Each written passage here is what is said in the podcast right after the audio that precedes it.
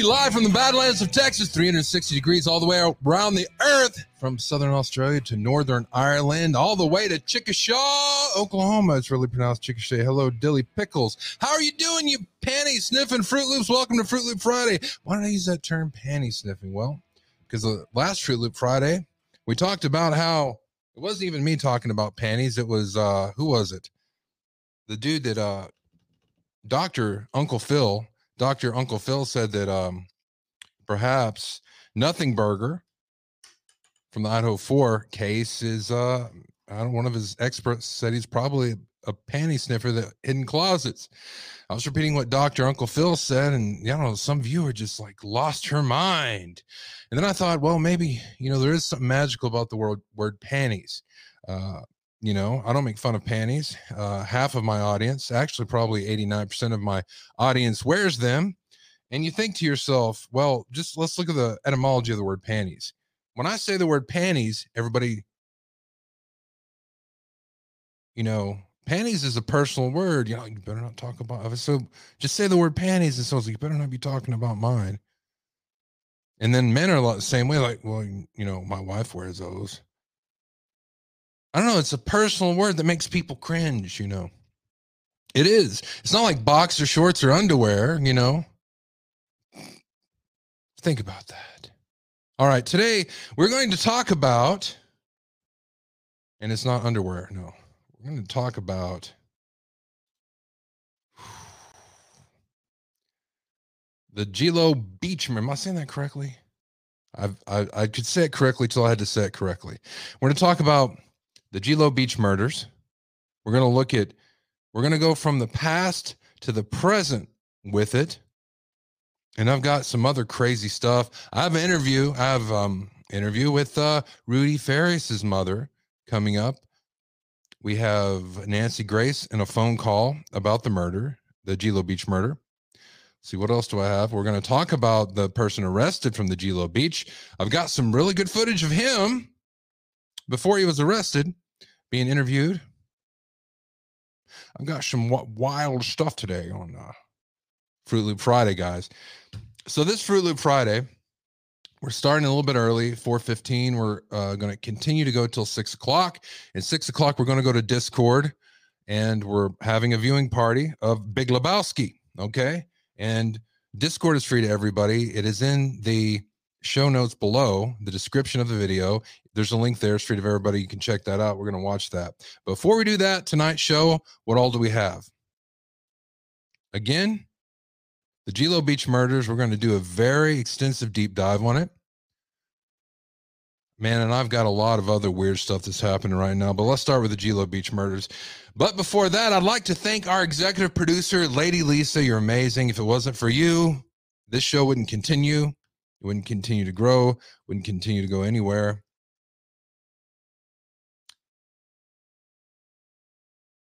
All right.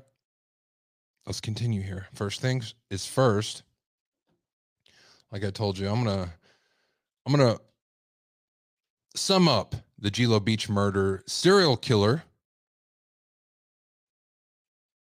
and the case and we're going to go back from the past to the future on this, and we're going to describe it all for you. Uh, uh, uh. All right. Looking at the Gilo Beach killer. Is that the Long Island killer where they found like eight bodies? Yes. Christian Mares, thank you for joining us. Yes, that is the one. It has a lot of twists and turns. The twists and turns aren't over. And if you think it's over with the man arrested, you're wrong. You're very wrong. There's a few movies made about it too. I'm glad they didn't give up on the case. And the the way they publicized the case is very disturbing to me. You said panties and I accidentally pushed the send button before I finished. You right? It shocked me for some reason. Uh, he's talking about, of course, on our website, we have a red button where you can send in requests and dedications to our DJs. We have a radio station, guys. Check it out on midnightrad.io. We're streaming right now in HD, by golly.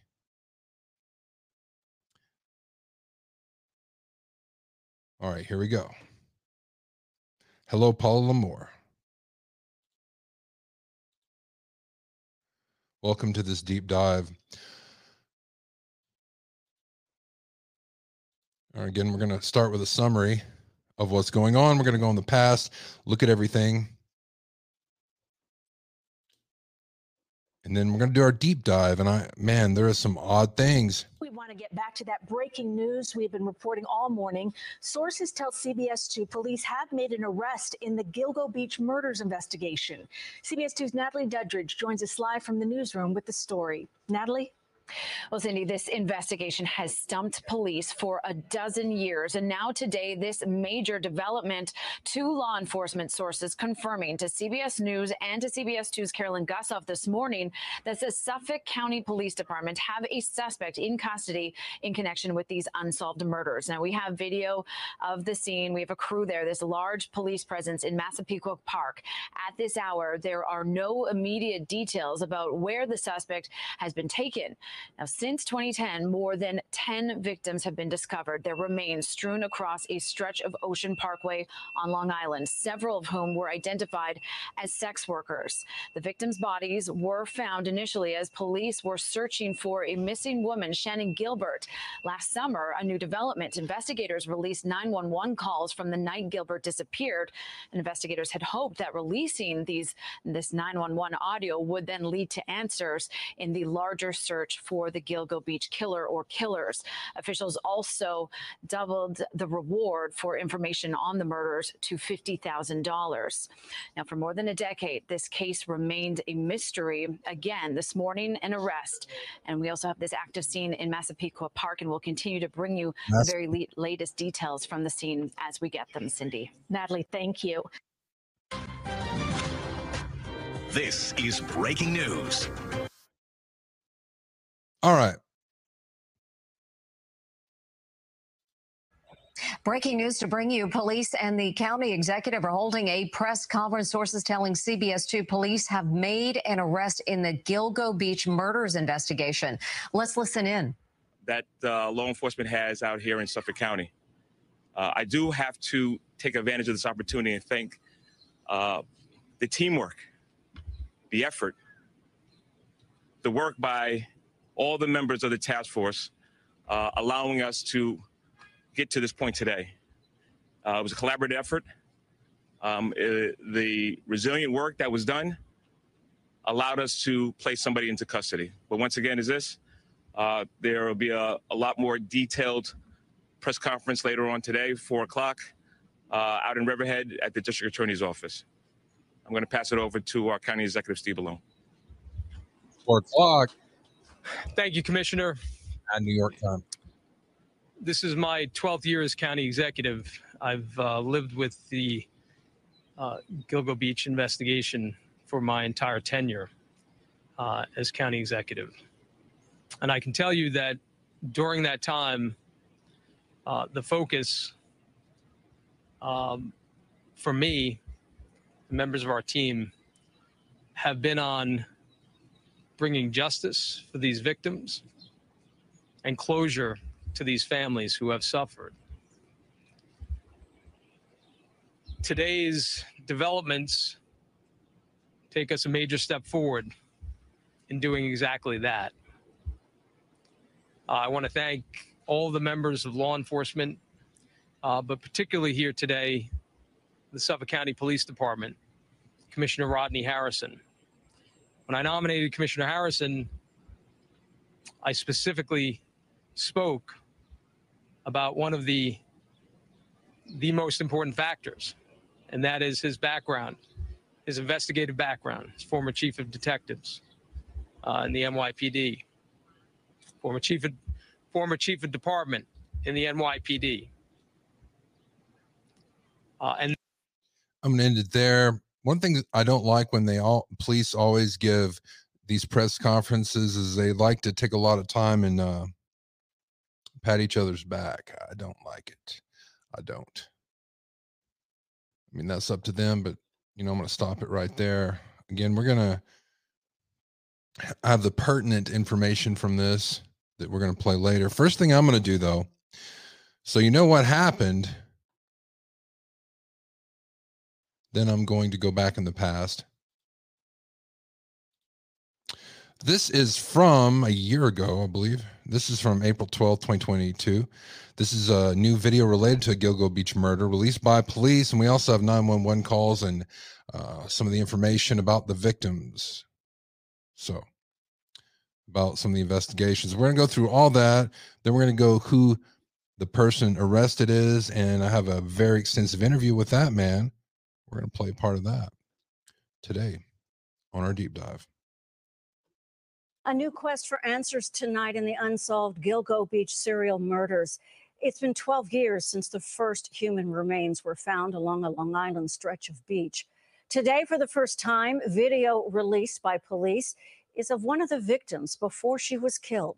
CBS 2's Carolyn Gusoff reports law enforcement is also upping the reward to solve these crimes. We are making real progress. Suffolk's new police commissioner bringing transparency and he hopes new leads in a notorious crime spree that stumped police for a dozen years, releasing video never seen by the public of the lobby of the Holiday Inn Express in Hauppauge on June 4th and 6th, 2010, seen in a yellow top of Megan Waterman in her final hours. We believe she did leave the hotel that night to meet her killer. We hope that anyone who may have been in the area that night or may have seen any of the individuals depicted in these videos will reach out to our Crime Stoppers hotline. Police say they hope to jog memories and they're doubling the reward for information to $50,000. Waterman was one of six sex workers killed, found along with the remains of five other people. Videos appear on a revamped GilgoNews.com website, a renewed effort by a task force that includes talking to sex trafficking victims in jail. Gain their trust uh, and ultimately get them to tell us uh, who is responsible for, in their opinion, uh, these heinous crimes. The bodies all found due to the search for missing woman Shannan Gilbert. Her sister, not overly hopeful. You're releasing things that you could have released from the very beginning. It really doesn't make sense that they're releasing these bits and pieces of evidence, but none of it to me is really like helpful. I think that more should be coming right away. Attorney John Ray has been pressing police to publicly release much more, including Gilbert's 911 call, which he has heard. This is the first step, but it's a very small. Later, they did release a 911 call, and we'll be playing that here in a little bit. All baby step towards what should be done, which is to bring the public into this case. It's the only way this will be solved. Commissioner Harrison says he is still evaluating whether releasing the 911 tape would help or hinder the investigation. Shannan's sister and attorney. Hey, breaking news. The call actually helped catch the murder. We'll go into that in a minute. Say it's more than a decade overdue. In Oak Beach, Long Island, Carolyn Gusoff, CBS 2 News.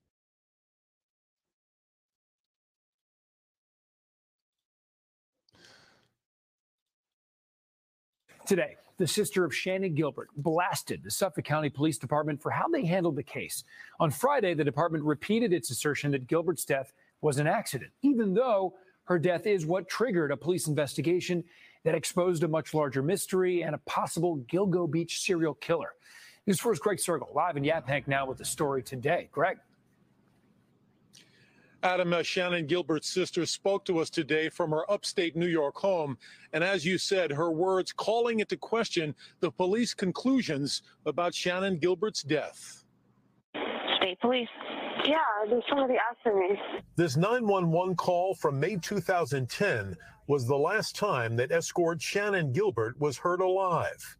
When Suffolk police released the call last Friday, Shannan's sister couldn't bring herself to listen. But Sherre Gilbert said today she isn't buying the police conclusion her sister's death was accidental. It doesn't matter if people think that she's a victim of the Long Island serial killer or not. Something happened to her that night. Shannan Gilbert went missing after visiting a client's home in Oak Beach. The search for her led to the discovery of nine other human remains, the so called Gilgo murder victims. You stop it. Oh, please stop it, please. You stop it, please. What are you going to do to me? The night Shannan Gilbert went missing, her sister believes she may have been drugged and later died. The family lawyer insists she was strangled. Shannan Gilbert was murdered. The evidence of that fact is overwhelming. And the police department have covered that up I'm Detective Lieutenant Kevin Beyrer. The Gilbert family wants Suffolk's chief homicide investigator to step aside and for the state attorney general to appoint an independent investigator to look at the Gilbert case. I just feel like they dropped the ball from the very beginning. Um, they didn't allow the FBI to come in. And I just think that we definitely need somebody to come in independently and review this case. The police department's only response today was a statement saying if anyone has information to further the investigation, they should come forward. To me, it's it's disgusting the whole thing. Once again today, the Gilbert family asserted the belief that a Suffolk Police Department surgeon, a retired surgeon who lived in Oak Beach, played a role in Shannan's death. The Suffolk Police Department again ruled out his involvement on Friday when I asked them about it. We're live in Yaphank. Greg Cergol, News on Friday when I asked a retired surgeon who lived in Oak Beach, played a role in Shannan's death. The Suffolk Police Department again ruled Suffolk Police Department surgeon, a retired surgeon who lived in Oak Beach, played a role in Shannan's death. And I just think that we definitely need somebody to come in independently and review this case. The police department's only response today was a statement saying if anyone has information to further the investigation, they should come forward. To me, it's it's disgusting the whole thing. Once again today, the Gilbert family asserted the belief that a Suffolk Police Department surgeon, a retired surgeon who lived in Oak Beach, played a role in Shannan's death. All right, to update some of you guys, and we're going to continue with this historical footage, which is what it is now.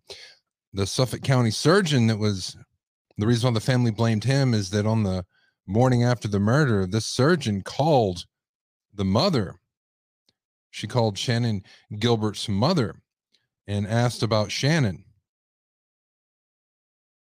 He asked, Do you know where your daughter is? And he gave his name. So they looked behind his house, and that's where they found the body. Mm-hmm.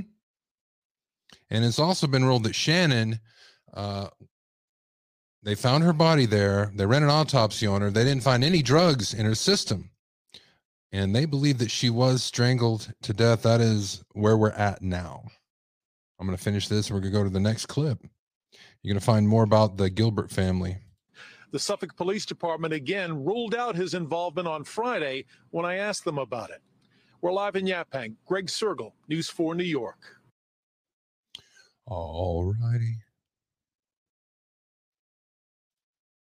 The identity of a victim in the infamous Gilgo Beach murders. Police say Valerie Mack Gilgo is the name of the victim, previously called Jane Doe 6. She disappeared back in 2000, and parts of her remains were discovered in two different locations 11 years apart. Eyewitness News reporter Darla Miles has the latest. Today, we are announcing that Jane Doe number six has been positively identified as Valerie Mack. It has been 20 years since the family of Valerie Mack has seen her smile or heard her laugh. But now, knowing her fate as one of the escorts who was a victim in the Gilgo Beach murders brings a whole All right, so I'm going to talk about some of these comments in the chat room. Um, Paul says, What? Yeah, sounds guilty to me. That was true about the surgeon. Absolutely true. Social Butterfly says, Well, then the doctor is clearly guilty of a murder. I don't know. This is a mystery. It does seem very, very suspicious. And they were investigating Shannan's disappearance and her murder, and her mother was so vocal about it. And that's when they found out about all these other women that were murdered in the same area. They found her bodies, they found their bodies. How did this doctor get her parents' phone number? Very good question. Very good question. Very good question. They suspect, they're saying at this moment, they suspect more than one murderer. Not that they were working together, but they were just in the same area. All right. This is interesting. This is from Christian Mares. If you've seen anything about this case, you'll find out the police chief did not want FBI involved. He didn't want it solved. He has friends with these people in Long Island. As we continue our deep dive today, we're going to see a lot of more evidence unveiled. That is for sure. Uh, hey, Dilly Pickles. Everybody say hello to Dilly. Let's continue here. Let's continue our deep dive. whole new set of unknowns. She was working as an escort in Philadelphia at the time of her disappearance and also used the name Melissa Taylor. The 24 year old was last seen in the spring of 2000, about 100 miles away from Philly. In November of that year, the partial remains of a woman were found in Manorville. More than 10 years later, more remains were discovered in Gilgo Beach State Park in April of 2011. That's when the remains of five other victims were found. Working together with our federal partners, we have been utilizing a scientific technique called genetic genealogy. Advances in technology have been the best tool in the case of the suspected serial killer or killers that has perplexed law enforcement since the discovery of multiple bodies 10 years ago. Mack was ultimately identified when investigators used data from DNA websites like 23andMe to track her family down. Interviews were conducted with potential relatives who provided investigators with additional DNA samples, which were processed and analyzed, leading us to determine the deceased woman's identity. That matched Valerie's aunt, her sister, Valerie's mother. While she is now deceased, the positive ID came from Valerie's own son, who is now in his late All right, now I'm going to move on to. Oh, Lordy. We're going to find out what happened to Sarah. Wait, Shannan Gilbert's family. Very sad. I got the 911 call of her, which released some very important information. I'll make sure I don't.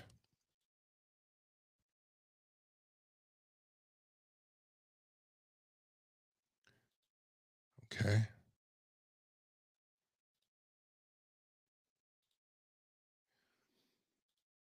All right, here we go. All right, here's the 911 call. I'll show it to you now from Gilgo Beach. Uh, this is from Shannan Gilbert. What's your name? Shannan Gilbert. Where are you? I'm right um I'm in Long Island. And what's what's wrong? Huh? What happened? These people are plotting to kill me. It's clear from the newly released 911 calls that Shannan Gilbert thought she was going to be killed that night on May 1st, 2010. No, stop it, please. Stop it, please, please stop it. Please stop it. No, please. Stop it. Gilbert, a sex worker, was at the house of a man named Joseph Brewer in Ocean Beach. At some point during the meeting with Brewer, Shannan reportedly began acting irrational. This prompted Brewer to contact Michael Pak, who was outside in his driveway. Pak was Gilbert's bodyguard. Julie, cover your fist. Okay? Julie, please. Please, get your ticket. My hold. All right. Are you, what's the matter? Are you okay? What are you gonna do? Eh? What are you gonna do to me? After that, we can hear Gilbert running outside. She starts knocking on people's doors. You were Don't keep yourself hurt. Where you going? Gilbert takes off running again, and this is the last thing we hear on the call released by police. Police believe Gilbert ran into the marsh in Gilgo, which would have looked like this, they say. The prevailing opinion in Shannan's death, while tragic, was not a murder and was most likely non criminal. Longtime Gilbert family attorney John Ray says he still believes Gilbert was murdered. Shannan Gilbert had a hyoid bone that was that is a horn-shaped bone in your throat that if you break it, you suffocate. The horns were broken. Right. So, listen, guys, you're going to find out as we go through right here that they do dub what happened to her murder now. It was said that it was exposure by the police. You just heard that. That was an archive archival footage. That is not where we're at now. It is said that she was murdered. Her hyoid bone was crushed. So she died by murder by strangulation. And that is what they are saying today. So just to update you on this case, you're going to see that as we go through uh, all the information we got from today. We're looking at historical footage now.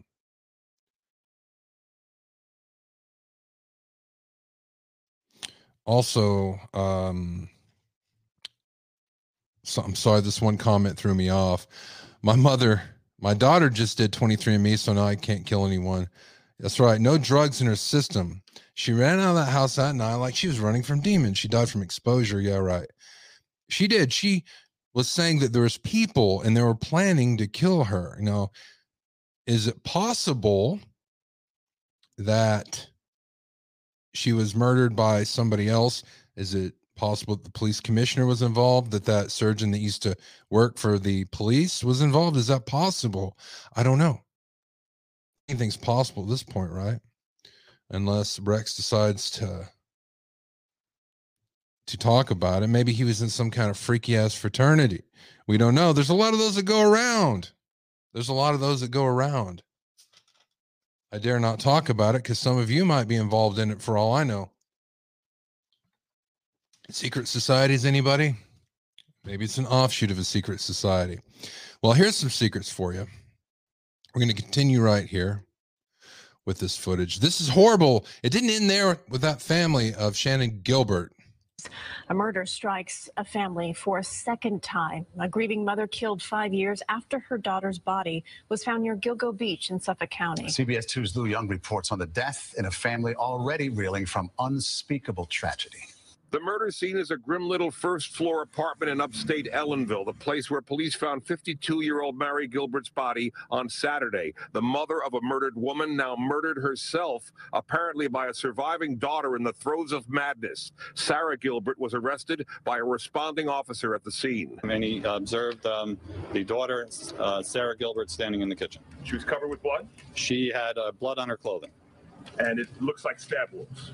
Uh, the official re- cause of death was listed as multiple stab wounds. It's an especially tragic end for the single mother who spoke out when her daughter Shannan Gilbert disappeared more than six years ago near Long Island's Oak Beach. It was the search for Shannan Gilbert's body that led police to the unmarked graves of at least 10 murder victims along the ocean near Gilgo Beach, a collection of unsolved homicides. If not for Shannan Gilbert, the killing field would have li- lie fallow and no one would have known about it. Marie Gilbert stuck up for her daughters no matter what their perceived flaws. Shannan was a sex worker. Sarah struggled with mental illness, which deepened in recent months, but Marie never stopped trying to help. That's truly a tragedy, uh, a, a truly a great, horrible American tragedy of a motherhood. When her daughter was still missing, Marie Gilbert lived here at this house at Center Avenue in Ellenville. I interviewed her on that porch. She was a thorn in the side of Suffolk County cops investigating the case, summoning the kind of dogged persistence only a mother could muster. And if we weren't always on the phone, they may not have ever searched at all. Shannan Gilbert's estate is suing former Suffolk County Police Surgeon Dr. C. Peter Hackett in connection with her death. He owned a house on Oak Beach. There he is. Smacker Jacker. With the mother dead and one sister arrested, the estate will now transfer to another sister, Sherre Gilbert. We're in Ellenville. Lou Young, CBS 2 News. And the mother, Mary Gilbert, had custody of suspect Sarah Gilbert's child because of Sarah's deteriorating mental condition. The child is now with his father. Such a sad story. And we continue. We got more information right here. A grisly murder for a family already torn apart by tragedy. The mother of Gilgo Beach victim Shannan Gilbert found stabbed to death inside her home, and one of her own daughters is accused of the crime. CBS 2's Brian Conybeare has the story. One family hit by two horrific crimes, the latest inside this Ulster County apartment house. They catch the, the person or persons involved in Shannan's murder. Then they will also connect the other murders Stop here real quick and go to the chat room because here's an interesting comment. I don't think it's possible someone else kills her out back in those private fields, but she was on drugs or drug more than likely. They, the autopsy says that she did have zero drugs in her system at- at the time. If that's true, if it's true, the doctor is now twice the size he was when first interviewed. This happens to most of us, though. Sex workers don't deserve any less than the rest of us. It's an income that's as old as Biden. They said no drugs in her system. That is correct. to Gilgo Beach and we could stop a serial killer. Mary Gilbert's mission was to find the serial killer she believed murdered her daughter Shannan on Long Island. But now the 52 year old herself has been murdered, allegedly by another one of her daughters, Sarah Gilbert. Think about it a mother being murdered by her own child. Can there be anything that you can consider more horrible than that? John Ray is the Gilbert family attorney. He's been trying to help solve Shannan Gilbert's 2010 murder. The 24 year old was working as an escort when she disappeared. Her body found in the brush near Gilgo Beach, Long Island, sparking a gruesome search that turned up 10 more victims, many of them sex workers like Shannan. Three years ago, Sarah Gilbert spoke to CBS News about her sister's dangerous profession. She pretty much thought that, you know, like it would never happen to her. 27 year old Sarra Gilbert and her mother lived in separate apartments here at 9 Warren Street in Ellenville. Police say just after 2 p.m. Saturday, Mari was found dead in Sarra's apartment. Mari was invited into Sarra's home, and in the living room, she was knifed uh, to death. Attorney John Ray says Sarra is schizophrenic, in and out of mental hospitals, and turned violent in recent months, even threatening to kill her eight year old son. No, that's tragic. That's sad. Sonny is a neighbor who knows Sarra and says everyone was surprised when she was released from a psychiatric hospital. They let her go out, and then not three months after that, she does this. Sarra Gilbert is charged with second degree murder in her mother's death, but no one has ever been arrested in her sister's killing six years ago. Reporting from Ellenville, Ulster County, Brian Conybeare, CBS 2 News. Caught on. All right, continuing here. All right. There was a suspect taken in custody today, as everybody knows. We're going to go into that and we're going to go into the other details of the case, how they found him, how he was arrested. Did he have anything to do with Shannan Gilbert's murder? What evidence links him to that murder, if any? I think there is. Very odd. Here we go. What you didn't hear there was any details about what led up to the arrest, any evidence they had, who they arrested, the identity of the person, and the next steps. You heard law enforcement there telling the public that we never stopped um, investigating this case and working this case, thanking law enforcement and investigators. Part of this uh, was due in part to a change in the police commissioner, advancing the case along the way. Uh, just to get you up to speed, the Gilgo Beach murders along Long Island date all the way back to 2010, 2011, where 10 bodies, remains were found along that stretch of beach about three miles.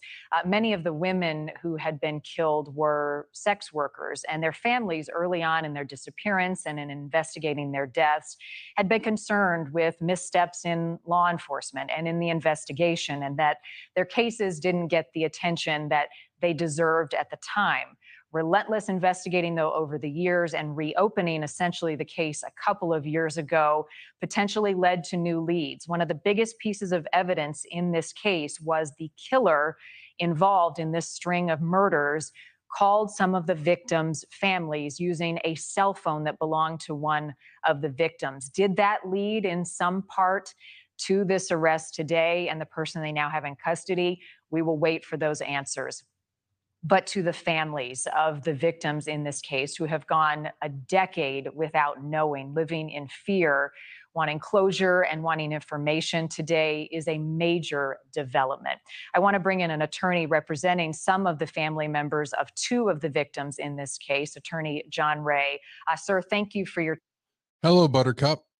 Time. I know we don't have a lot of details yet, uh, but what are you hearing and how are the families of those you represent uh, responding to what police have, have said has taken place this morning?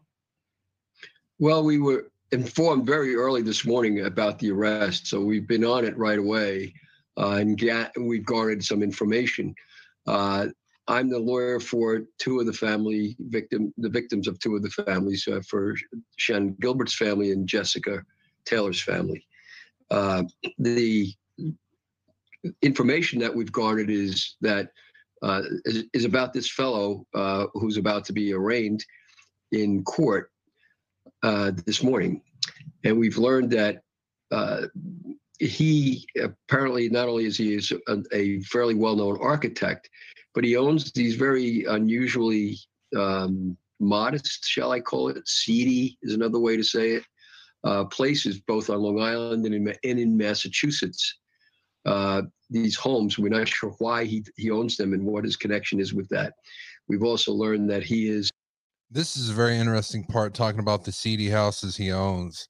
This is something that once we we're in this part now where we're from at the news today regarding this case and you're going to see this you're going to we're going to show you his house i think we'll even do a google walkthrough of it if we have time. The phone number is right up there. By golly damn it this show is a conversation with you. I'm here i'm like one hand slapping in the forest i barely hear an echo and none of my djs call in man. I don't need any pity calls. The phone number is 325-261-0892 if you want to talk about this case if you've been following it for a while if there's something that you've been specifically looking at and it hasn't had an answer and you're still curious and you don't see it talked about call in. Phone number is 325-261-0892 we're going to be done at six o'clock and at six o'clock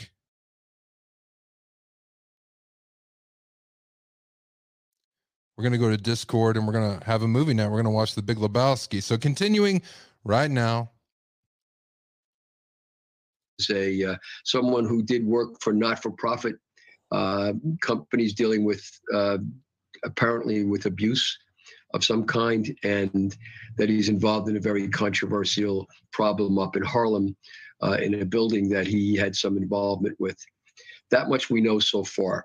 Uh, I'm also of the opinion, strongly held, that the uh, this man will be charged with in connection with the four of the women who were covered with burlap, who were buried in tandem along Ocean Parkway, uh, you know, back back when this all occurred.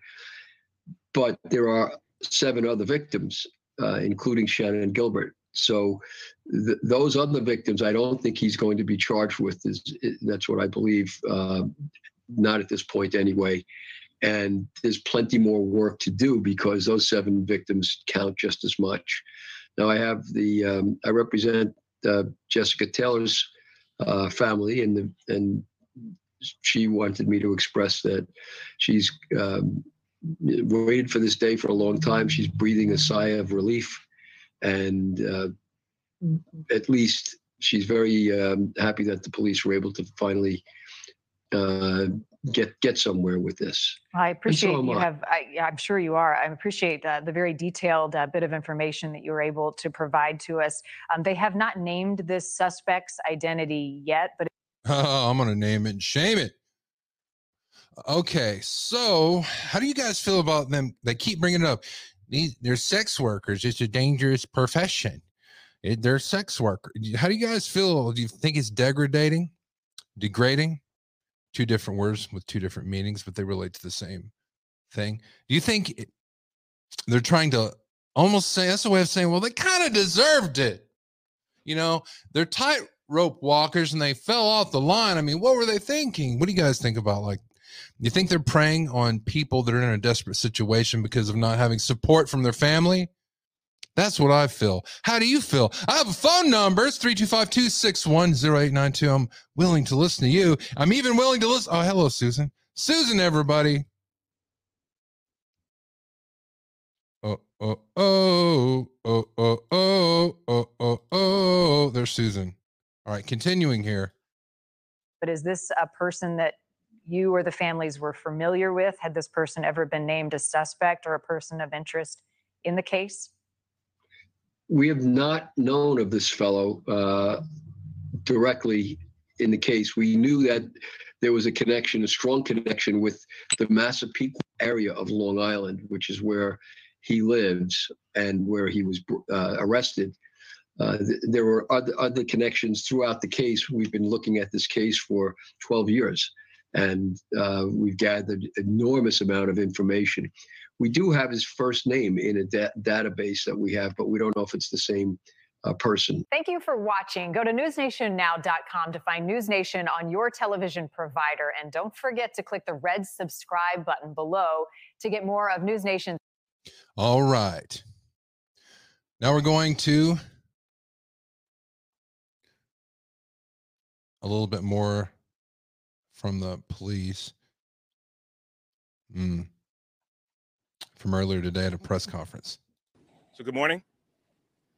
Uh, there's been some new developments in the Gilgo investigation. Uh, last night, a little bit around 8:30 p.m. in the So the big staggering dude tripping his way down the road. So there was a doctor who was retired from the police department. He worked he worked with him for years. He was retired. And he lived in this house by Gilgo Beach. And he called the mother that morning and said, "Do you you know where Shannan is? My name is Doctor such and such." And she's like, "No. Why, why are you calling? That's odd." And then they find out that she was dead. And then they look behind his house, and behind his house is where the body of Shannan was found.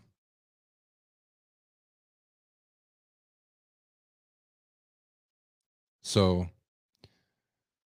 they think that he might have been involved. They think that other people might have been involved. Some people think that although they have a suspect that's arrested and he's linked to several of the murders, Shannan's not one of them yet. They're thinking there's more than one murder involved. So they're still looking at all these things. vicinity of 35th and 5th Avenue in the city.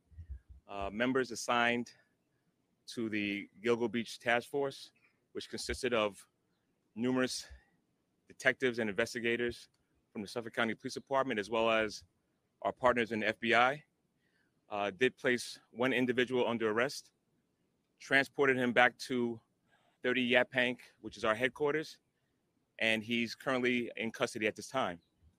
The case is in grand jury. Uh, we anticipate an indictment uh, later on this afternoon, and we're going to probably have a press conference around four to five o'clock this afternoon with the uh, district attorney and a lot of the other leadership that uh, law enforcement has out here in Suffolk County. Uh, I do have to take advantage of this opportunity and thank uh, the teamwork, the effort, the work by all the members of the task force, uh, allowing us to get to this point today. Uh, it was a collaborative effort. Um, uh, the resilient work that was done allowed us to place somebody into custody. But once again, is this?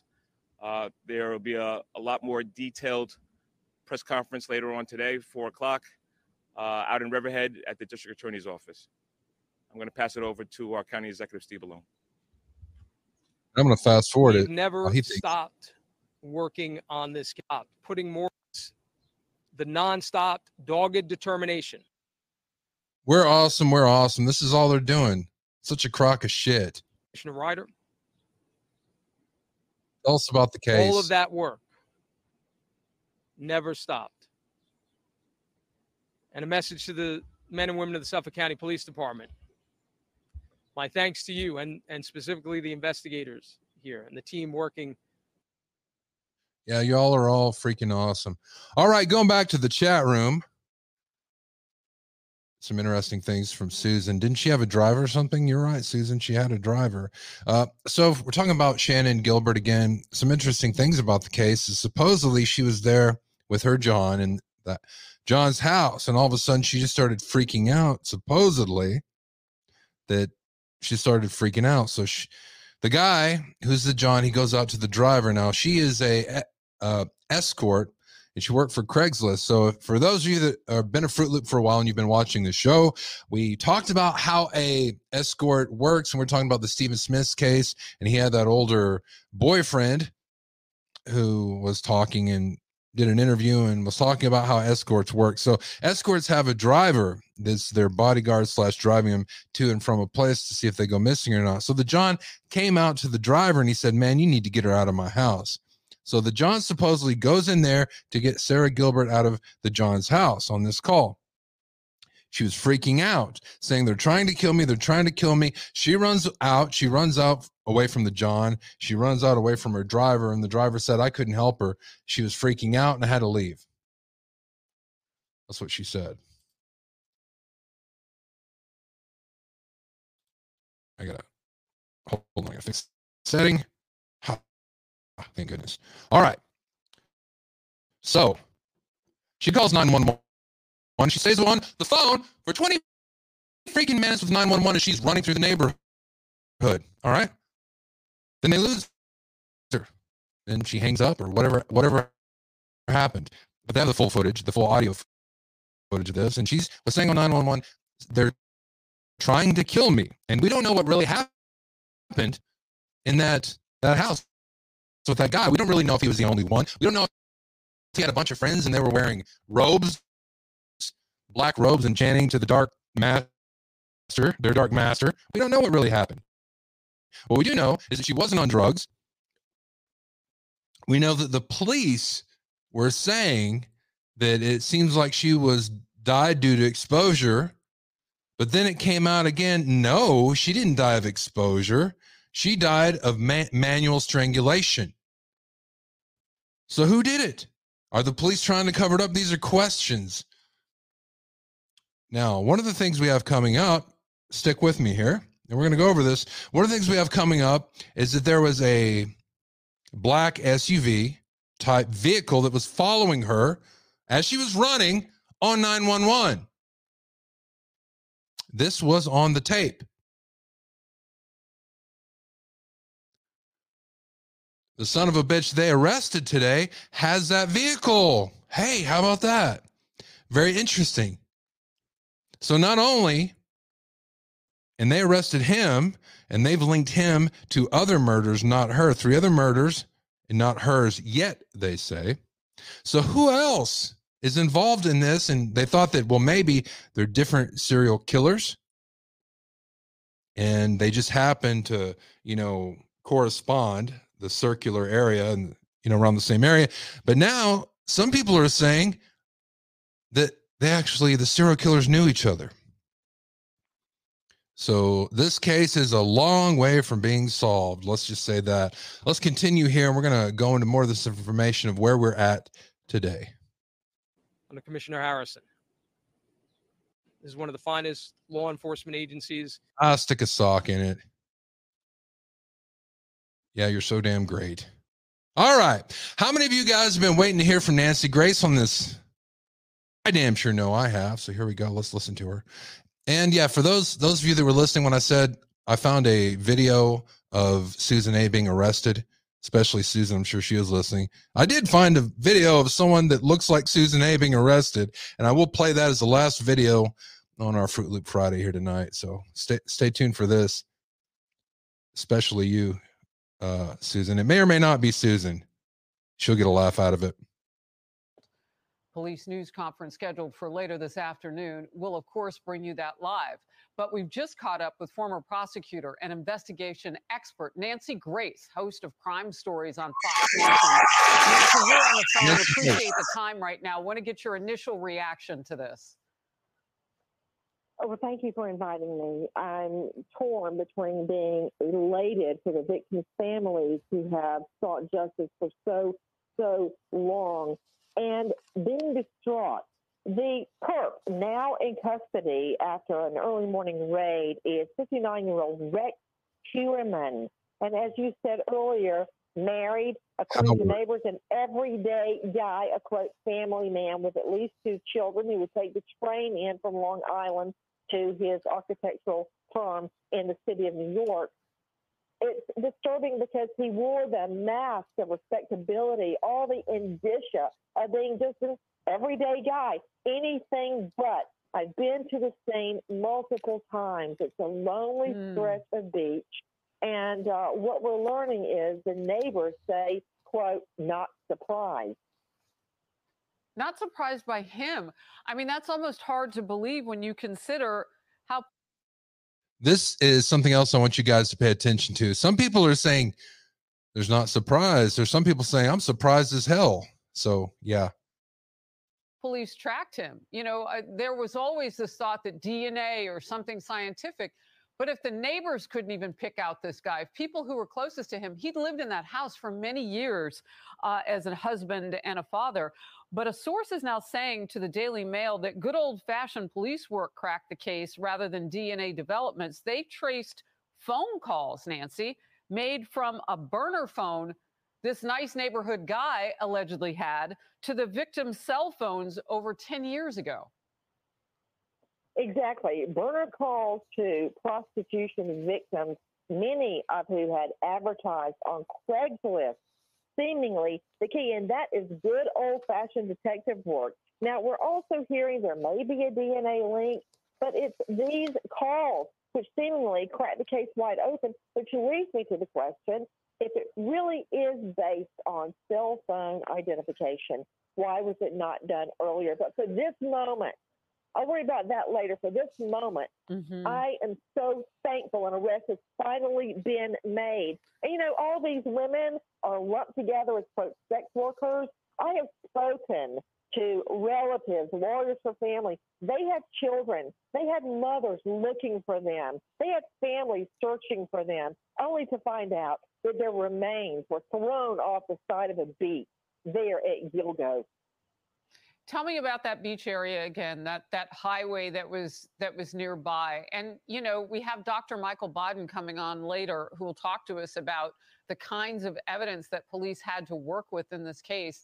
But there were such I mean, that's it's not exactly an area that people don't know about. No, no, no. It's right there on the beach in Long Island. Um, and I've tracked it out. It's about 26 minutes, just 17 miles from the perps, the suspects at Massapequa Park home there on First Avenue, which even more closely connects him because he had such easy access.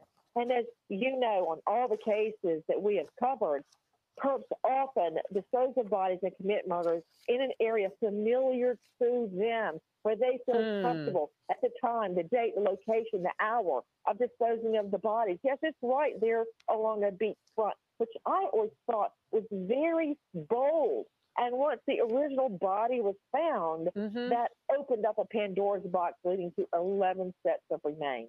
And that Pandora's box is being played out on the screen right now to the right. If everybody just looks up, you can see where remains had been found. And it's a real clustered area. And it's it is basically out in the open, especially if you live out on Long Island, you know where this beach is. Nancy Grace, always great to start the program off with you with breaking news. Thank you for being with me. Good. Goodbye, friends.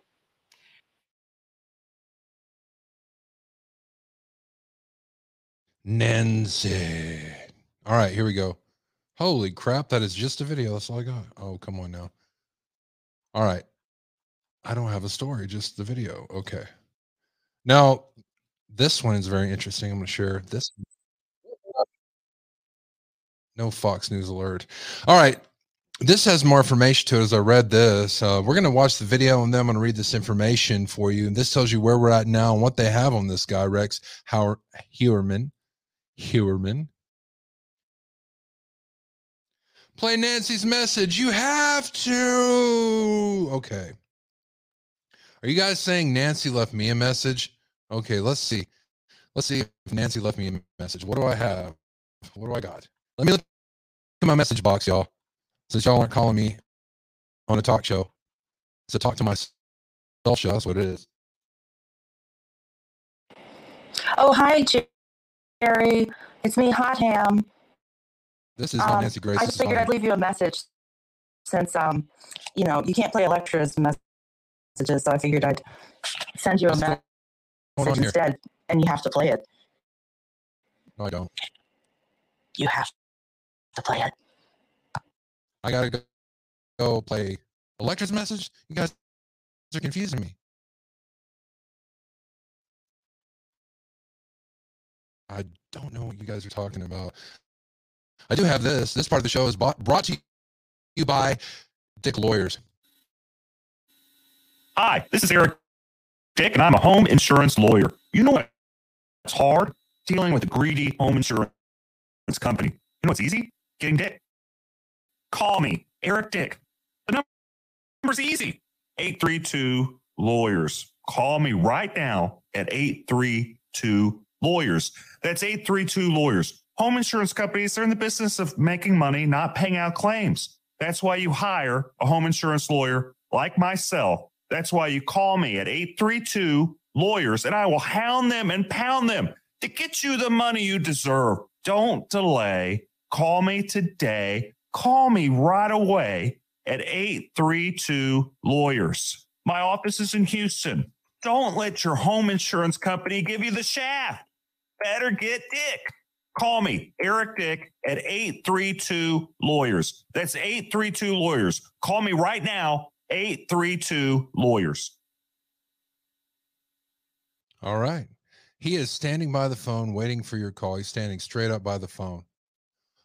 All right. So, where am I at? Yes, we're going to play this and then we're going to read what's going on right now in this murder case. Long Island, Suffolk County police announced this morning they have a suspect in custody in connection to the Gilgo Beach serial killings. The murders happened over a decade ago. Yeah, those killings made headlines after officials found at least 10 sets of human remains along the stretch of a Suffolk County highway between 2010 and 2011. Authorities discovered the remains during their search for Shannan Gilbert, a missing 24-year-old woman from New from Jersey City. NBC News correspondent Rehema Ellis joins us now with these late-breaking details. So, Rahima, what do we know about the suspect police arrested at this point, and do they think he is potentially linked to all 10 of the killings? Very interesting questions, and on a case that has baffled authorities and haunted families, uh, victims' families for a decade. What we know now, though, is that a 59 year old man, Rex Heuermann, has been arrested. Authorities say he was arrested in Manhattan. He is an architect.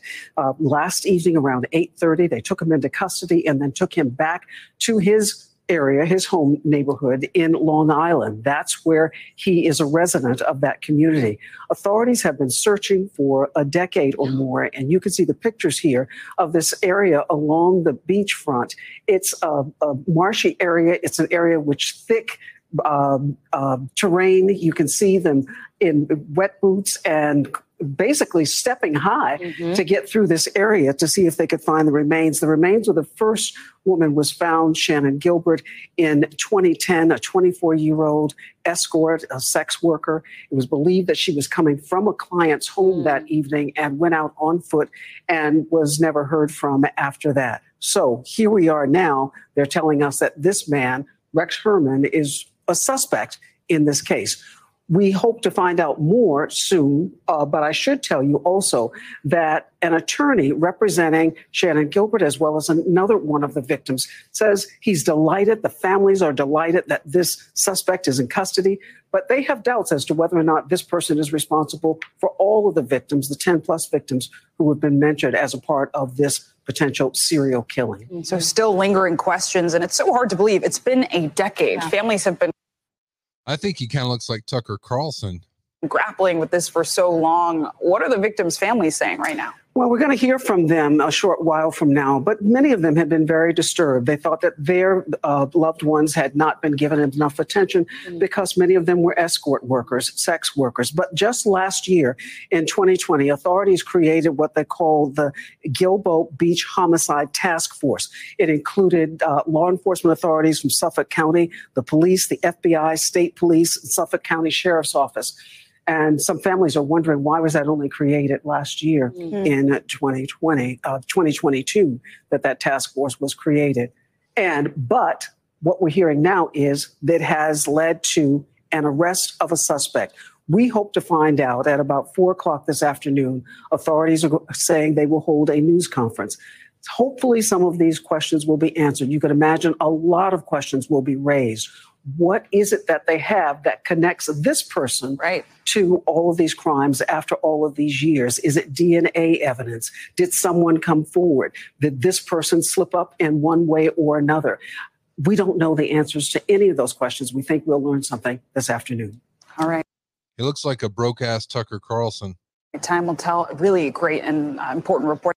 Right, you guys wanted to see this picture. This is what, what were you saying? Something Gleason, Jackie Gleason, um, Brendan Gleeson from Mission Impossible Three. So there's a picture of him. All right, so let's go back and read this article here because the article is more fascinating than what they're talking about. And this article here gives you the goods. It really does. Let me see. A New York architect has been arrested in connection with the Gilgo Beach murders, a series of killings of mostly young women that confounded investigators on, on, on Long Island for more than a decade. Rex Heuermann, 59, was arrested Thursday evening at his Manhattan office and was expected to be arraigned Friday afternoon on three counts of first degree murder and three counts of second degree murder, according to a bail application. We anticipate an indictment later on this afternoon, says Suffolk County Police Commissioner. His agency and the Suffolk County District Attorney are leading the investigation. Heuermann, who lives in Massapequa in neighboring Nassau County, has recently searched online for sadistic materials. He's recently searched online for child pornography, images of the victims and their relatives. This is what the application for his arrest stated. They say he did that on burner phones. Maybe they'll talk more about it here on a burner phone that he had for 10 years that is linked to actually calling some of the victims. The suspect has also tracked down articles on the special task force made up of federal, state, and local investigators that was searching for the person responsible for the unsolved murders, the application stated. The sister, Shannan Gilbert, whose missing case set off the search that led to the victim's remains, said she was relieved that they finally caught him. It's been a long time coming, and I never gave up hope that one day justice would be served. Sherre Gilbert said in an email to NBC News, I'm just happy it happened sooner rather than later. The suspect Rex deserves to rot in prison for the rest of his life. He destroyed many lives, so while it won't bring our loved ones back, it does help that one less monster's off the street, and he mm-hmm. can't ever hurt anyone else. Heuermann's arrest came after a spokesman for the Suffolk County District Attorney's Office said Friday morning there was a significant development in the case, but declined to comment further. The focus for me, members of our team, has been on bringing justice to the victims. The New York governor said, We'll all be sleeping a lot easier tonight. Friends of the suspect expressed shock at his arrest. They said he owns a Manhattan architecture firm and belonged to a New York City based networking group known as the Dream Team. I knew him as a friend and a colleague, a woman who asked not to be identified told NBC on the phone, and I'm completely surprised. I did not see this coming. Actor Billy Baldwin said he graduated with Heuermann in 1981 from Berner High School in Massapequa. He said his former classmate was married and had two children. Woke up this morning to learn that Gilgo Beach serial killer suspect was my high school classmate. Rex Heuermann, the actor, tweeted, mind boggling. Massapequa was in shock. Guys, stay tuned in because this gets very much darker and crazier. I haven't taken you there yet. During the search for Melissa Ber- Ber- wow, I can't say this name. Bartholomew, 24, were found on December 11, 2010. Two days later, three more bodies were discovered Matthew Waterman, Amber Lynn Castillo, 27, and Maureen Bernard Barnes, 25. In March 2011, Suffolk police found the partial remains of Jessica Taylor along Ocean Parkway. Eight years earlier, remains also belonged to Taylor were found in Manorville. On April 2011, police un- uncovered three additional sets of remains. They were of Valerie Mack, 24, and a female toddler and man. The shocking discoveries continued when two additional bodies were found in Nassau County. Mack was not identified until 2020. Gilbert's remains were eventually discovered by police on Oak Beach in December 2011, according to the NBC News New York. Gilbert was not the only victim who was a sex worker.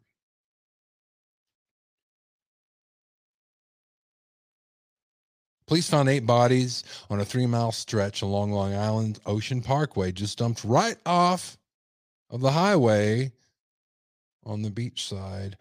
In May 2022, Suffolk County Police released a 911 audio related to Gilbert's disappearance.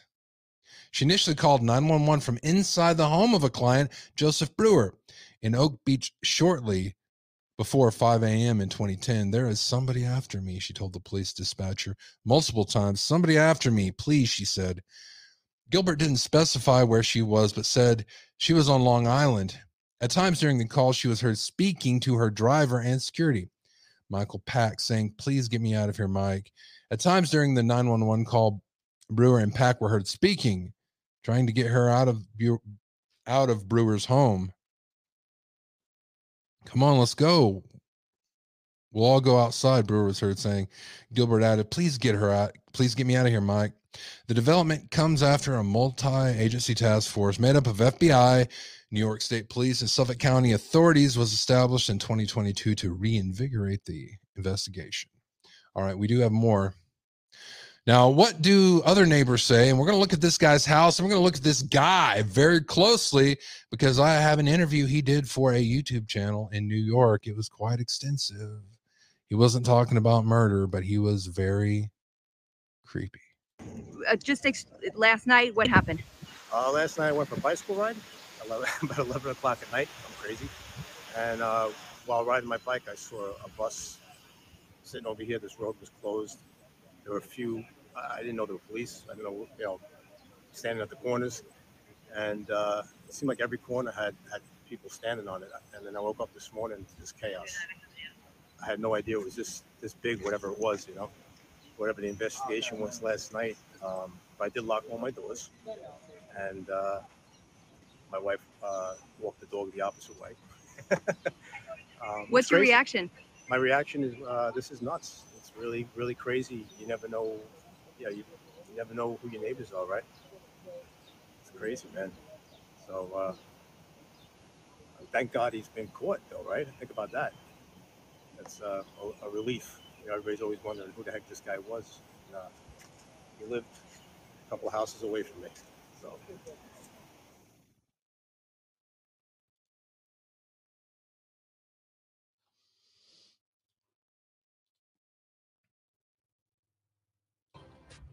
This is breaking news. Yes. Jasmine, we heard that from your lawyer that partial justice happened. What does full justice look like for you? What are you hoping for? Full justice is all the cases being closed. Done for that. Any questions other than that? These are families of the Gilgo Beach murder victims speaking out. Yes. We believe that there are multiple killers. Uh, by multiple, it can be anywhere than more than one. Uh, the evidence is extremely strong for that, and that's already been discussed at great length uh, in the past. But nonetheless, it remains true. And what what's really important here is that uh, we recognize that this is this is finally the beginning. It's the beginning because all those other people who were dismembered. Remember, the girls that that are the four are not dismembered. The other ones are dismembered. Many of them. There's a baby involved. There's a a a, a, male, a- an LGBT male, who's involved that we know of. There are other bodies that we think are related that were found in Manorville male bodies that were Guys, uh, I was looking at this case and I think there's more bodies. And I'll tell you where I think they are. And we're probably going to find out about it within the next 48 hours. Mark my words. slaughtered and dismembered in some of them right around the same time. It, it's not necessarily true at all that the killer is just after females and that the ki- killer is after Oh, snap. Hey, Sharon. only sex workers. But- the killer or killers are after more than that. And there's more than those people who, who are dead and have not yet been uh, brought, uh, have not had justice brought to them. So we think that there needs to be far more investigation. And maybe the dam will have broken with this fellow. Uh, we don't know what his involvement is. Is there a ring? We have plenty of evidence that I've garnered over the course of many years that there are rings of these people, more than one ring, and that the rings can stretch all the way to Buffalo, New York, and all the way to California. Uh, quick, quick insight for you: in Buffalo, New York, uh, we know that uh, uh, one of the the victims, uh, Melissa Barthelemy, uh, is from Lockport in Buffalo, and I w- investigated another case up there in Buffalo with a young lady who died, Amanda Winchowski, in 2009. She was naked.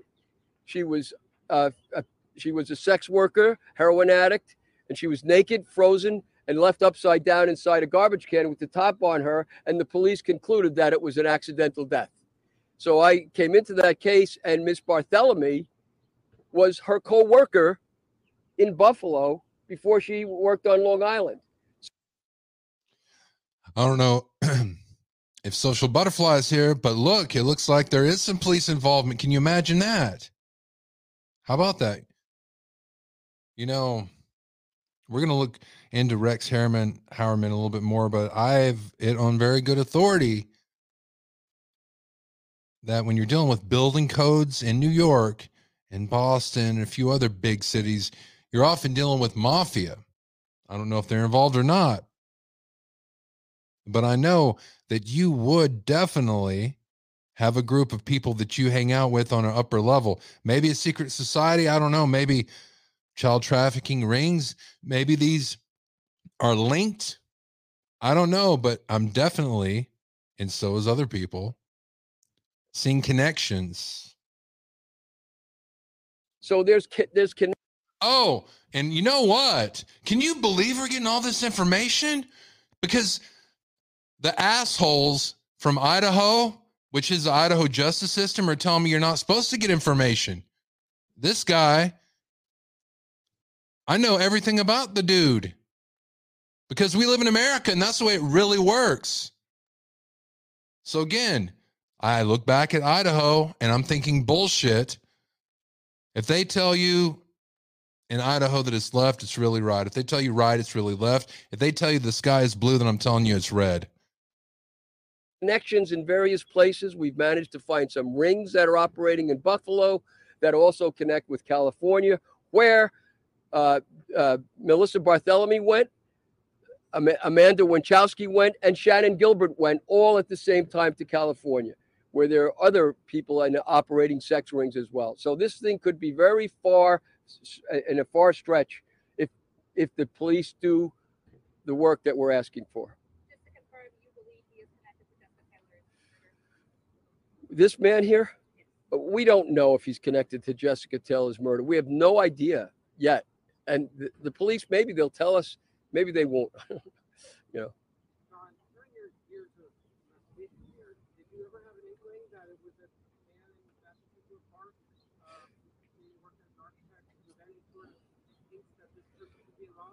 We never had any inclination or in, in, any inference that there was an architect involved, but there was a, a good deal of evidence that somebody connected with the Massapequa, Massapequa Park area was involved. Not only was there some prostitution that took place in the motels right over there in that area, but also one of the calls, at least one of the calls made from Bartholomew's uh, Melissa's phone to her sister by the murderer pinged off of a tower in Massapequa. And so we kept we kept investigating the South Shore and anybody connected with the South Shore in that area. And I guess the police have done that as well. So there is some evidence that's there, but it's very light, very thin. We, we are still we, we have a, a vast database and, and huge amount of evidence. My I my my small office has one full room completely filled with boxes of just work on Gilbert. You know, I've probably put in over thirty thousand hours in work on the Gilbert case so far, maybe more. So it's we have a lot to go through. We're going through right now. The name Rex uh, turns up in our database, but we don't know if it's the same Rex at all. So it's hard to say.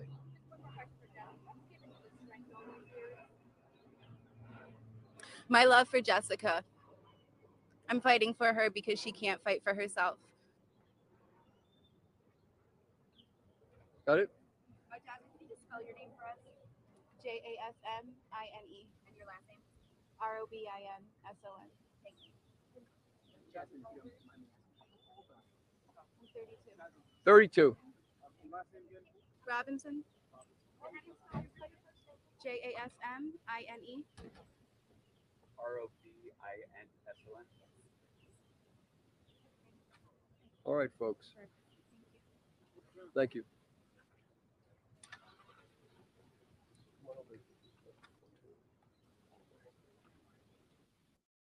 That's it.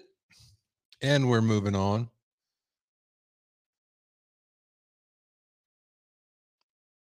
Oh yeah, we're gonna look at his house. Eyewitness News Brief. Good morning. I'm Mike Marza. We are following breaking news. A person in custody in connection to the Gilgo Beach murders. Kristin Thorne, live at Massapequa Park. So, Kristin, what do we know? Mike, we're here at the corner of First Avenue and Michigan Avenue in Massapequa Park. I want to show you this red house. This is the house that police have been swarming this morning, 105 First Avenue in Massapequa Park. We know that. All right, 105 East Avenue, Massapequa Ca- Park. This guy's a successful, very successful architect. He's been in this house, well, since he was born. This is his parents' house. When they passed, he bought the house. It's his house now. He's been here. He's never moved. Now, there's different reasons for this. Even if you are, you know, a multi-million dollar architect in New York City, there's reasons for it. You know, real life costs money and you're sending the kids to college, that costs money. There are people that are humble. No matter how much money you have, a home is still a home, right? Or perhaps, just maybe, you killed somebody when you were really young and they're in the ground around that house. Maybe there's more secrets that are yet to be given in that house. We're going to find out here within the next 48 hours because the police presence is pretty damn big going through this place. Uh, the cadaver dogs and excavation units. Is in custody in at least some of the Gilgo Beach deaths. You may remember that police initially thought there was one killer, later developed intel that perhaps there were two. Either way, this man will be arraigned before a judge in Riverhead later on today. The Suffolk County District Attorney and Suffolk Police will be speaking following that arraignment. We also expect to hear from today John Ray, the attorney for the family of Shannan Gilbert. As you know, Shannan Gilbert is the victim that really broke open the Gilgo Beach investigation and led to this entire story that has captivated the world since 2010.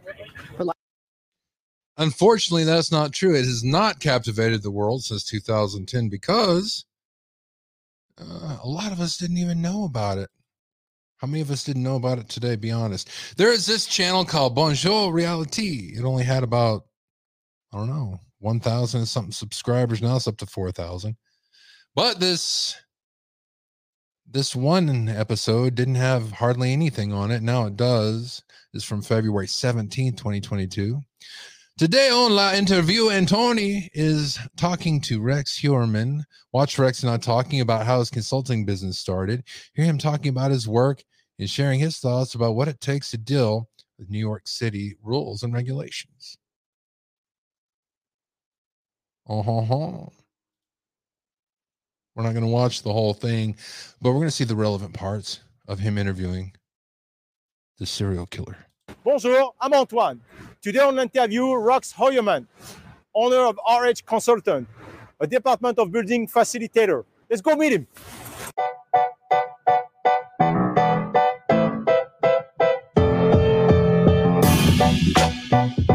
See you. Likewise. Hope you don't mind. I brought my assistant with me, Norman. Hello, Norman. I see it's raining out. Yes, Shall it's we go to the raining. Yeah. Yes, yes, Yeah, please. Okay. I know you said you like to do this outside, but Mother Nature is not cooperating today. Yeah, to say the least, I tell you that. Being in your office, all right? I wasn't looking forward to doing this under a scaffold. I cannot. On my free time, I like long walks on the beach and I like to murder teenage hookers. Okay, anyway, let's dive in. So, uh, tell us, you know, who you are, uh, you know, where you're from, and how long you've been in New York. Just like Okay. Um, Rex Heuermann, I'm an architect. I'm an architectural consultant. I'm a troubleshooter. Born and raised on Long Island. Okay. Been All right. working in Manhattan since 1987. Oh, wow. Very long time. Okay, so uh, this brings uh, directly to my first question. So, you know, can you explain to our audience what is it that you do? Not the architect part of your business, but the other part of the business, which is it's my You mean body trafficking? understanding that you're kind of a facilitator with the Department of Building. Is that correct? But please tell us. That's correct, but much more. Okay. What I That's so much do- more. I'm interested. I do troubleshooting, architectural troubleshooting, and negotiations with the building department. Okay. What I mean by You can even make bodies disappear. that is do we do the standard stuff with the building department um, handle your filings um, i have other clients who are a lot of other architects and we'll handle their interactions with the building department Yeah. especially out of city architects because they're a little afraid of the city and when city. Yes, for those of you that weren't paying attention, this is Rex Heuermann, the murderer. He was interviewed a year ago on La Interview. Actually, it's called Bonjour. when a job that should have been routine Yeah. suddenly becomes not routine Yeah. i get the phone call Bonjour Realty. Gotcha. whether it's an old building and they need somebody that understands and can maneuver the 1938 building code or the current All right, Dealey Pickles. I think I know what you're talking about. You're saying this video gets creepy. What is the time stamp I should be looking for?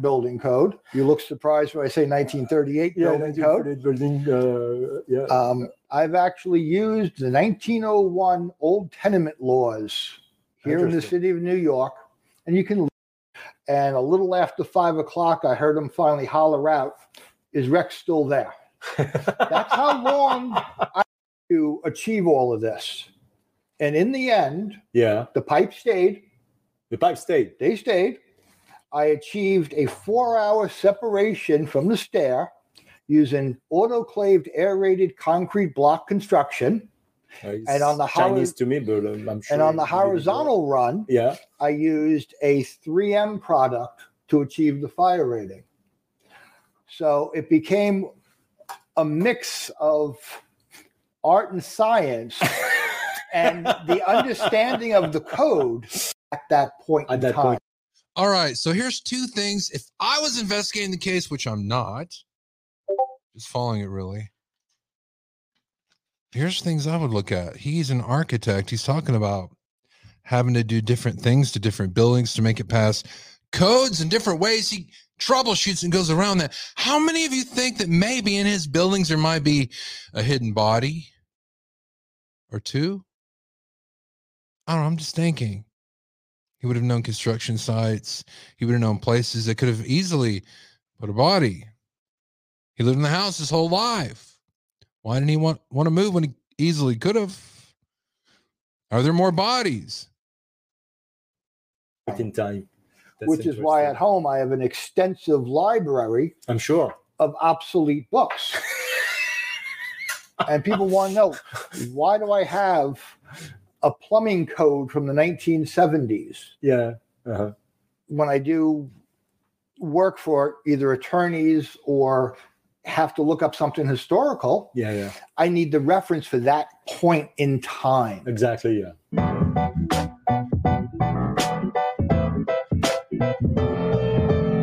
What has this job uh, taught you about yourself? I think it's taught me more about He likes hookers. how to understand people because dealing with the technical aspects Yeah. is something a person can learn. Mhm. You go to school and do an architectural program. You work for the experience of doing architecture. You get your license to practice. Yeah, yeah. As your time goes on, you learn about the buildings and about the codes and the different buildings of time frames. I'm dealing with a building from the 1880s right now. You know how Mhm. they react. But it's the people, how If you were a tool or an object to help you, Here's the creepy part, guys. Pay attention to this. or an object to help you, how they're all so different and how you deal with the people i think is one of the more interesting aspects that have come out of this. Yes. Okay. Okay. All right. My last question. If you were a tool or an object to help you uh, in your uh, to help you to bring your business to greater heights, what would it be? That's an interesting question. I know. because for what I do, we have to have so many tools in the toolbox. Uh, just one. Just one. Just one. Or an object. It doesn't have to be a tool. It can be an object. You know what? Yeah. I know. All right. One of the things I learned from my father was furniture building. Okay. He was an aerospace engineer and built satellites and Runs in the family, yeah, building things. and built furniture at home. And I still build it in the same exact workshop. So I have one tool that's pretty much used in almost every job. And it's actually a cabinet maker's hammer. Cabinet, oh, okay. And- Cabinets maker hammer. Okay. It is persuasive enough when I need to persuade something. Not someone. Something. and it always yields excellent results. Yeah. And at the end of the project, whatever piece of furniture or what I'm working on, it always helps it come out beautifully. Okay, great. So you would be kind of a that kind of hammer for your uh for your business. That's what you're saying. If You that doesn't exist. That's what you would be. Sometimes I have to be the heavy framing hammer. The heavy framing Other times I'm the lightweight hammer just to nudge things along. All right. I guess it's a hammer. We got it. That's it, folks. That was Rex, owner, founder of RH Consultant. So if you have any building regulatory issues, please contact him. He's probably going to solve your issues. Okay. Uh, guys, you know the drill. Uh, comment, share, like, subscribe. Subscribe, very important. But in the meantime, it's selfie time. Selfie time. You're fast. Ready? One, two, three. Ah! Can you smile? That is.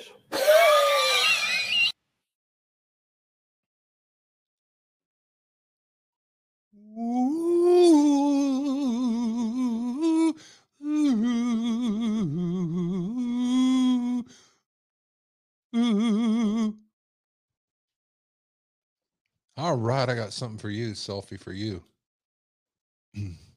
Continuing with this story. Sickos.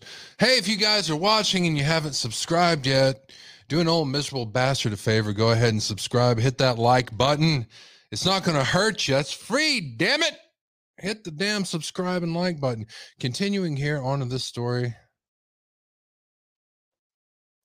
A suspect has been arrested in connection with three, one, two, three of the 10 victims linked to the Gilgo Beach, New York murders. Architect Rex Heuermann is charged with the murders of Melissa Bartholomew, Megan Waterman, and Amber Castillo, whose bodies were found covered in burlap along Ocean Parkway on Long Island South Shore in December of 2010, according to court records unsealed Friday. Bartholomew disappeared in 2009. Waterman disappeared June 2010, and Castillo was last seen in September 2010. How many of you guys think that, you know, just this man's 59 years old in 2010, he just thought, you know, I'm gonna I I I think I'm going to kill some prostitutes today. Do you think he's been involved in it for a while? Do you think maybe this was just the time that his actions ramped up because his wife separated from him? Hmm. We're going to find out more. Shortly before each woman vanished, she had contact with a person using a burner cell phone without a verified identity. According to court records, the cell phones of two victims were used by the killer after their deaths. On five occasions in the summer of 09, someone in Midtown Manhattan, which is where Heuermann's office is located, I just showed you guys footage of it, use Bartholomew's phone to make taunting phone calls to Miss Bartholomew's family members. Sick bastard. Court documents said some of the calls resulted in a conversation between the caller, who was Mel, and a relative of Miss Bartholomew, in which the male caller admitted killing and sexually assaulting Miss Bartholomew. According to court documents, records established that Heuermann's wife was out of town. Bartholomew, Waterman, and Castillo disappeared.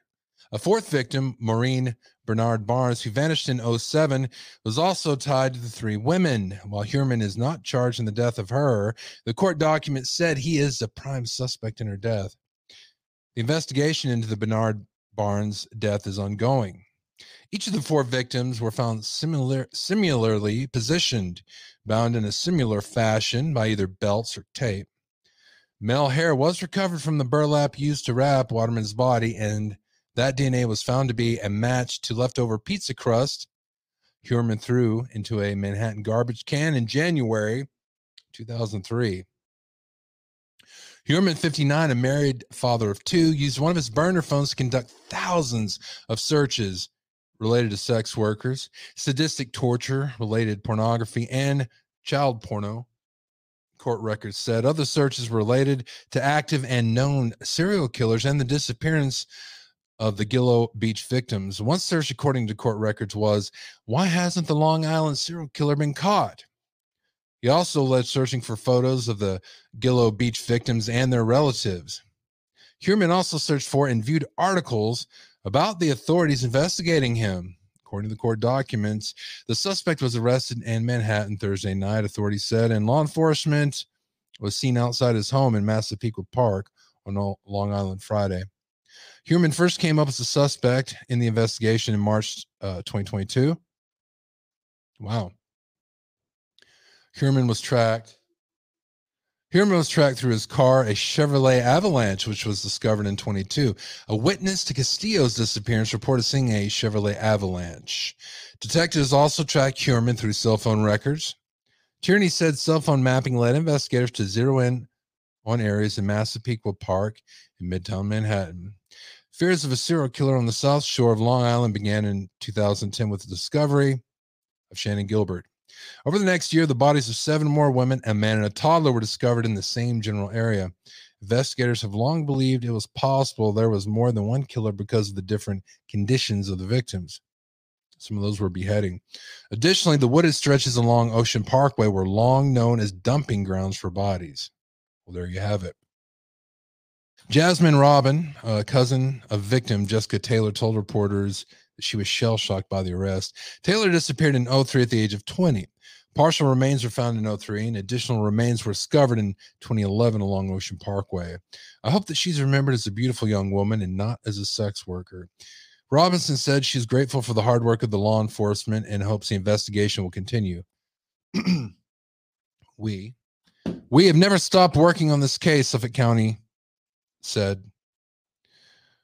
Uh, is charged with three counts of first degree murder and three counts of second degree murder. Defense attorney Michael Brown entered a not guilty plea on Heuermann's behalf as arraignment on Friday. Heuermann only spoke his name in court. He was ordered held on no bail following the appearance. His lawyer told reporters that through tears, Heuermann told him, I didn't do this. I know there is a community out there that, as the facts unfold, will be sleeping a lot easier tonight, said the New York governor.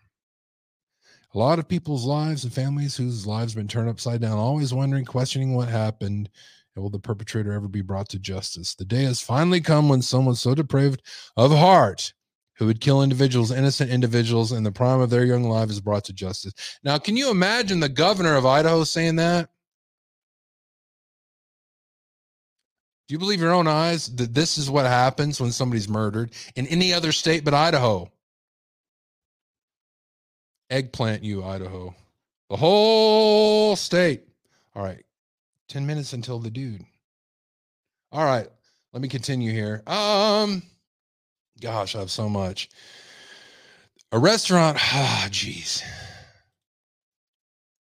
A killer that uses a knife as a weapon uh, it's a lot different scenarios, a whole nother can of worms. And let's just say a sniper that shoots the victim at a distance There was a restaurant hostess stabbed dead at a dentist's home. very little contact. And not only murder by knife, but 11 stab wounds to this girl's face, neck, and head. Yeah, like I said earlier, it's highly personal, it's highly violent, a lot of energy behind it. And the other thing that's been striking me here too is so they call 911 and no one shows up. Why wouldn't anyone bring her to the hospital in a car? I mean, you have people on scene, supposedly, at least someone was, that called 911.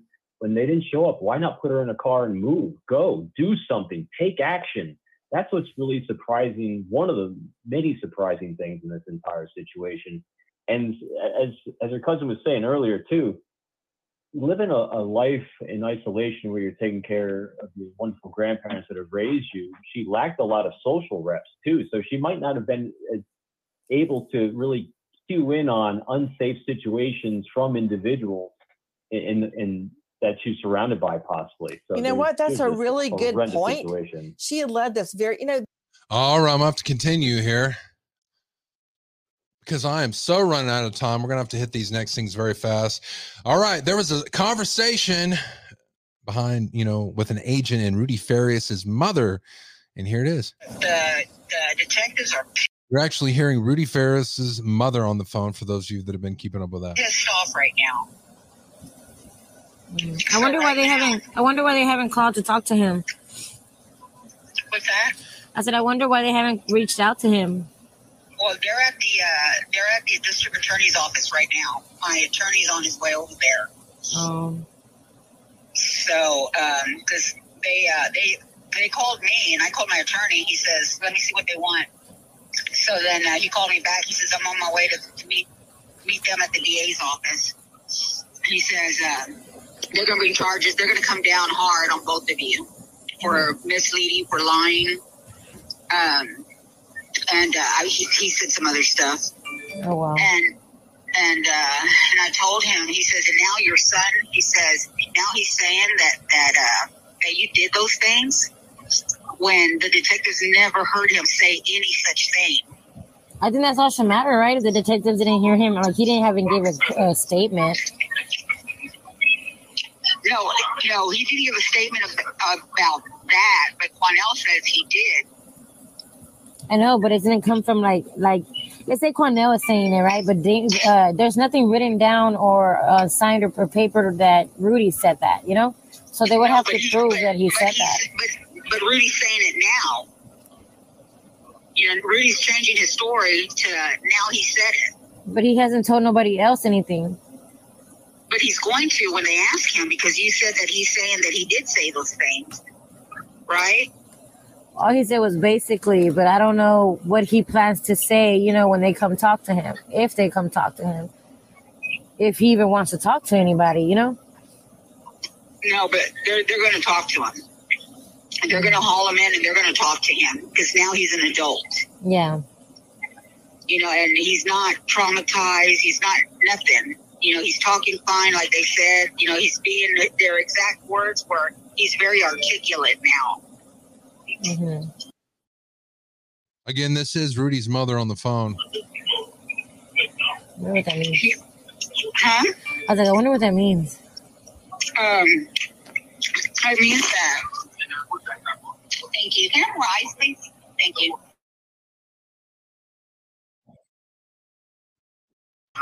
Oh, okay. I'm going to stop right there. We're going to go into our next story that's really damn freaky. More than that, uh, this story here goes into something else I've been covering and it got linked together. So surprised the crap out of me is a Jeremy Pauley story.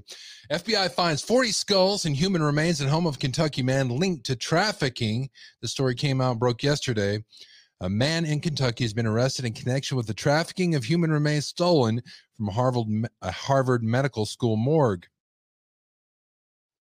As authorities said, they discovered his home littered with bones when feds showed up to his apartment. 39 year old James Knott earlier this week with a search warrant. He was reportedly asked whether anyone else was inside. He alleged, Only my dead friends. Once authorities entered the house, they made quite the discovery. The place was said to be filled with human remains, including approximately 40 human skulls, spinal cords, femurs, hip bones. One of the skulls was found on the mattress where he slept, according to the FBI, while others were decorated around the furniture. Another was wrapped in a headscarf. According to the release from the United States Attorney's Office, an AK 47, a number of revolvers, and ammunition were also found in his home. He is an ex con, so he got, you know, ex felon. He was charged for having weapons he wasn't allowed to have. Fed zeroed in on Knott after Jeremy Pauley, which I did a whole show about on Spotify. Uh, he was previously charged in the same case. He provided investigators info on others in his network. He and Knott allegedly spoke with one another about purchasing skulls and spines on Facebook. While not using name William Burke, a noted serial killer who sold corpses, his PayPal info was tied to his real name. Knott was reportedly still posting his profile without having about having human remains for sales recently as last month. I'm running out of time, guys, but here's what was interested interesting to me about the Pauley case. Pauley's wife, this is a guy right here, you know, can you see this? Sorry. Yeah. Pauley's wife, she was a um what, what do you call it? She was a model of the grotesque.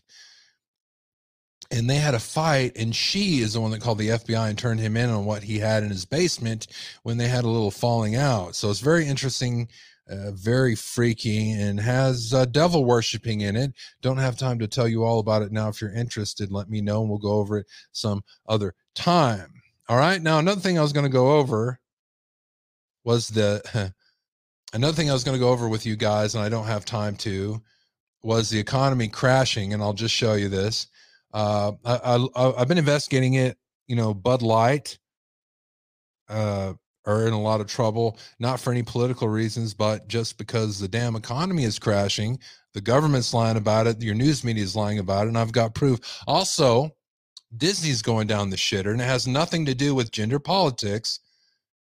It has to do with the banks that are backing them going down the shitter because your economy is going down the shitter. And uh, I, I'm not telling you to get your retirement drawn out now. I can't do that. I can't give financial advice, but I will tell you that I have. And I'm glad that I did. Inflation in history. This is from CNBC. They're saying inflation is history for the US, says veteran economist Steve Hanke, this lying son of a bitch. Just wanted you to know that before I show you this. JP Morgan Chase suffers over a trillion dollar loss as six US banks executive mass layoffs. This came out on July 12th. Oh, really? Yeah, JP Morgan. This is more money than they lost in the housing crisis. This happened within the last two days, but it's not over yet. I'm probably going to have to go five minutes over six just to show you Susan being arrested. Check this out. Citibank branches are closing all around the world. And really, this came out six hours ago. No shit. Continue here. My Pillow is auctioning off equipment after a sales slump. Mike Lindell blames cancel culture. I'm telling you, no. It's because the economy is tanking at a astronomic level. It would blow your damn mind if you knew the truth. Continuing here. Anchor, first and oldest U.S. craft brewery to shut down after 127 years. Really? Doesn't have a damn thing to do with Dylan Mulvaney. Who cares? It's the economy that is crashing and they're lying about it. So you guys, they don't want you to take your money out. That's why. They're taking their money out, but they don't want you to take your money out. All right, here we're gonna look at it right now. This is a video of of uh, what I think allegedly Susan A. being arrested dot com, but I've been trying to switch to dot love.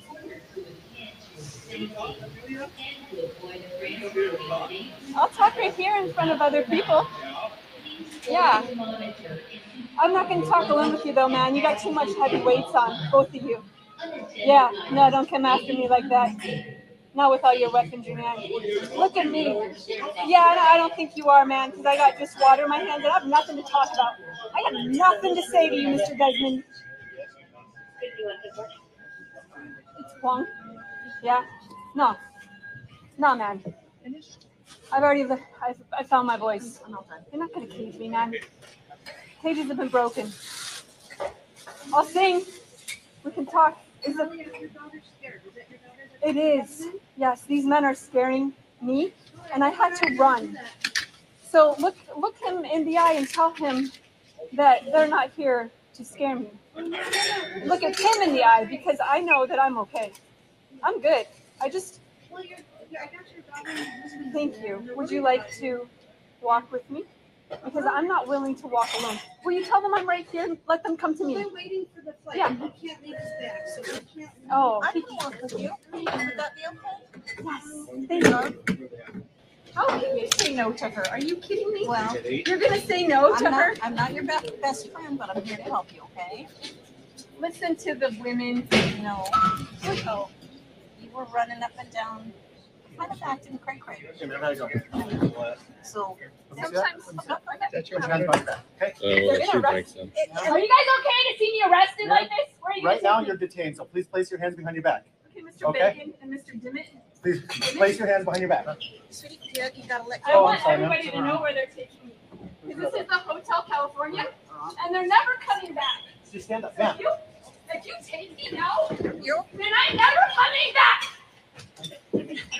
You're, I'm never coming back. Everyone's just gonna stand there and watch. That is what happens. Stupid crazy woman. You know, you know what I'm saying? I'm not. I'm not. They said I'm mad. And my children, my children love me. You're gonna break my wedding ring, and I've never been married. I've never been married, and everyone's just gonna let this happen. Because this is exactly what has been happening.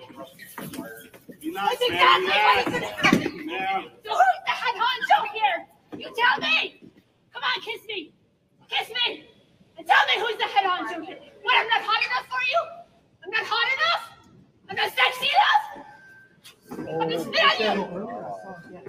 me hot. Tell me sexy. Tell me. Tell me. Tell me. Now control. Oh, animal I look like a mad woman and you're gonna break my bones. You're gonna break my bones, security. Security's gonna break my bones to to shut up. What are you doing to me? What are you doing to my dad? What are you doing to me? What are you doing to my dad? What are you doing to my dad? I'd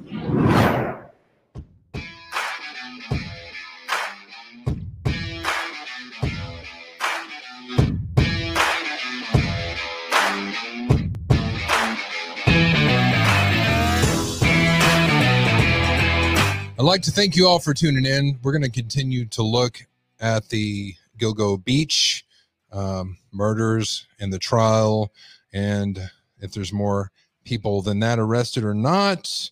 We're going to check that out. Thank you for joining me today. I do want to let you know that right now we're going to go to Discord and we're going to have a party night, a Big Lebowski viewing. We're going to check that out. If you're part of our Discord, you're all welcome. If you're not part of the Discord, all you have to do is grab the link down there and join. It's free. You just click the link and join if you want to hang out with us. That's all you got to do. Is see what else I want to tell you. Eight o'clock tonight, eight o'clock Central Standard Time, in about two hours. Primrose's show comes on. Prince playlist. It's going to be live on our radio station, Midnight Radio. I'm going to check this. Uh, right. I'm going to give this to you right here. Here's our link. It's now in HD. We're soon going to be on um, TuneIn and iHeartRadio, but right now you can check check us out at midnightrad.io. Thank you for tuning in, Fruit Loops. It's been a hell of a Fruit Loop Friday. And let's see, what am I missing? I will see you in Discord. Good night, God bless, and all my best. Gerald Schmimmen signing out.